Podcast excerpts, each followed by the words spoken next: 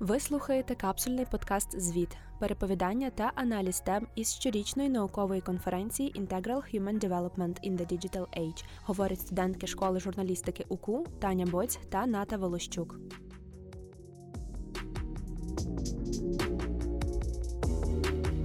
Дисклеймер. Конференція EHD Conference вже втретє відбулась в Українському католицькому університеті. Це не просто конференція, це дуже крута конференція про соціальні процеси та виклики, з якими людство не готове було працювати, але через певні умови робиться нині. Брали участь в ній ще три університети США та Італії. Дискусії ділились на панелі. Кожен випуск подкасту нова панель, тобто тема обговорення. Слухайте думки експертів про спірні і складні питання. Ми просто не могли обійтись лише постами в соцмережах, тому ділимось детальнішими тезами та робимо цю розмову.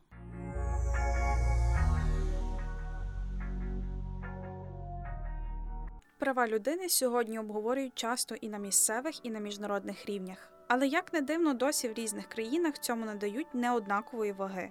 Здавалося б, найбільш базова потреба будь-кого мати право на життя, свободу вираження поглядів та голосу на виборах в деяких місцях є причиною для боротьби. На третій день ehd конференції дуже цікавим та подекуди шокуючими були результати панельної розмови із активістами з Китаю, які виїхали з батьківщини через загрозу їхньому життю. Деніел Вонг і Саймон Ченг були однокласниками в лондонській школі економіки. Разом вони вирішили створити тіньовий парламент Гонконгу, механізм, за допомогою якого жителі Гонконгу вдома та за кордоном можуть голосувати на виборах поза контролем Пекіна. Цю битву за свободу називають тривають в країні змагання між гідністю та авторитаризмом. Саймон Ченг, виступаючи з політсховища в Лондоні, сказав, що тіньовий парламент буде єдиним демократичним виходом для гонконгців. Їхня команда посилено працює над структурою парламенту, оскільки все більше людей втікає з країни, і їм треба дати демократичний голос з вільним та безпечним механізмом голосування. Сікстус Баджо Леунг, раніше обраний членом законодавчої ради Гонконгу, на конференції роз'яснював, що не надто безпечно йти слідом Гонконгу. Гонконгу.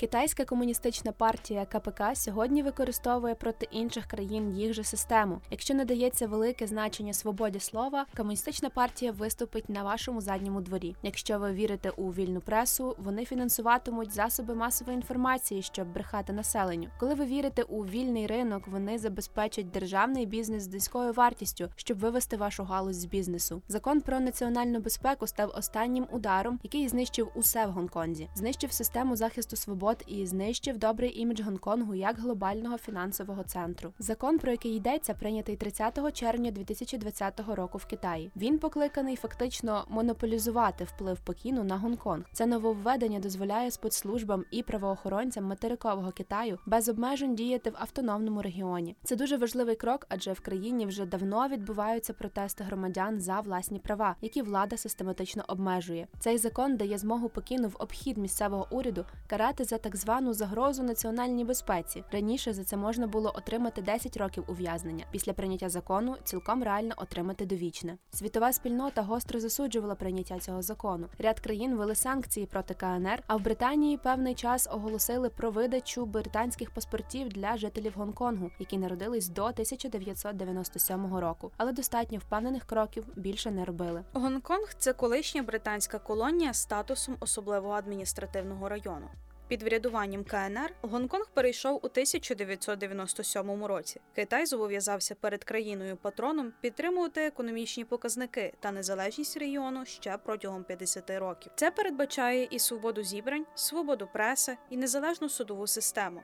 Очевидно, домовленості не дотримуються вже давно. Наступ на права людини провокує постійні заворушення, які влада жорстоко придушує. Влітку 2019 року уряд Китаю чинив тиск на Гонконг і вимагав прийняти закон про екстрадицію. Він дозволив би екстрадувати з району тих, хто на думку Пекіна є злочинцем. Зі зрозумілих причин висвітлення таких судових процесів у медіа забороняється. Деніел Вонг розповідає, як 16 червня 2 мільйони жителів Гонконгу вийшли на акцію проти цього закону, який намагався підпорядкувати гонконгці владі столиці. Вон сказав, що це був момент великої надії. Цитата: двоє семи жителів Гонконгу йшли вулицею, протестуючи проти конкретного закону. Колись ми думали, що матимемо успіх. Через півроку, скидуючи все на пандемію, влада припинила усі акції протесту. А через рік Китай взяв під контроль внутрішню правову систему Гонконгу. Олександра Гадзала Тірзіу, керівниця досліджень у групі Singularity, магістр та доктор філософії Оксфордського університету, розповіла про ідеологічний вплив Китаю. За останні роки Пекін перемістився з фокусу на економічний вплив на майже моралістичний. З моменту вступу Сі Цзіньпіня на посаду президента Пекін розробив глобальну стратегію. Вона відбиває так званих орендарів західного демократичного порядку. Тобто Пекін позиціонує себе в опозиції до західного імперіалізму, апелюючи до держав, що вже вийшли з десятиліть колоніалізму і зараз добре себе почувають. Загалом у Пекіні не існує конкретної американсько-китайської політики, але існує підхід до боротьби зі США. Комуністична партія Китаю давно бореться проти домінування західних наративів у глобальному дискурсі, західної історії, міфології, релігійної символіки. За словами Олександри, особливо протягом останніх п'яти років Пекін почав докладати значних зусиль, щоб у глобальному контексті самостійно створювати наративи Китаю, вводячи санкціоновані розповіді та створюючи так званий новий вид пам'яті і в лапках добре розповідаючи історії Китаю. Це якраз ті фрази, які найчастіше можна почути у виступах Сі Цзіньпіня. Напрочуд наочний приклад китайські відеоігри із зануренням, які надихають жителів заходу дізнатися про китайську історію та легенди, відфільтровані через об'єктив КПК та цензуруючи такі терміни, як Гонконг, Тибет та Тайвань. Пандемія також багато відкрила світові і самим жителям Китаю про контекст прав людини в країні. Через ковід почали вилазити різні мінуси системи. Деніел Вонг, нагадаємо, співзасновник тіньового парламенту в Гонконзі, каже, що COVID-19 торкнувся не лише глобальної проблеми охорони здоров'я, а й політики. Коли коронавірус вперше прорвався в Ухані, у грудні 2019 року комуністична партія не намагалася стримувати вірус. Натомість вони контролювали людей. Вони заарештовували викривачів, медсестер та лікарів. Коли США були в найбільш активній фазі боротьби з ковідом, відносини між цими країнами вкрай зіпсувались, адже з Вашингтону постійно звучали звинувачення в несвоєчасній реакції на загрозу. У Вашингтон Пост писали про можливе фінансове стягнення коштів з Китаю за завдані економіці збитки. Незалежна комісія ВООЗ, створена для оцінки наслідків пандемії, також дійшла висновку, що величезну роль зіграло приховування небезпечного вірусу в перші дні його поширення. За їхньою оцінкою, в Китаю були можливості швидше реагувати на перші сигнали. За ним можна описати загальне протистояння Заходу та Сходу.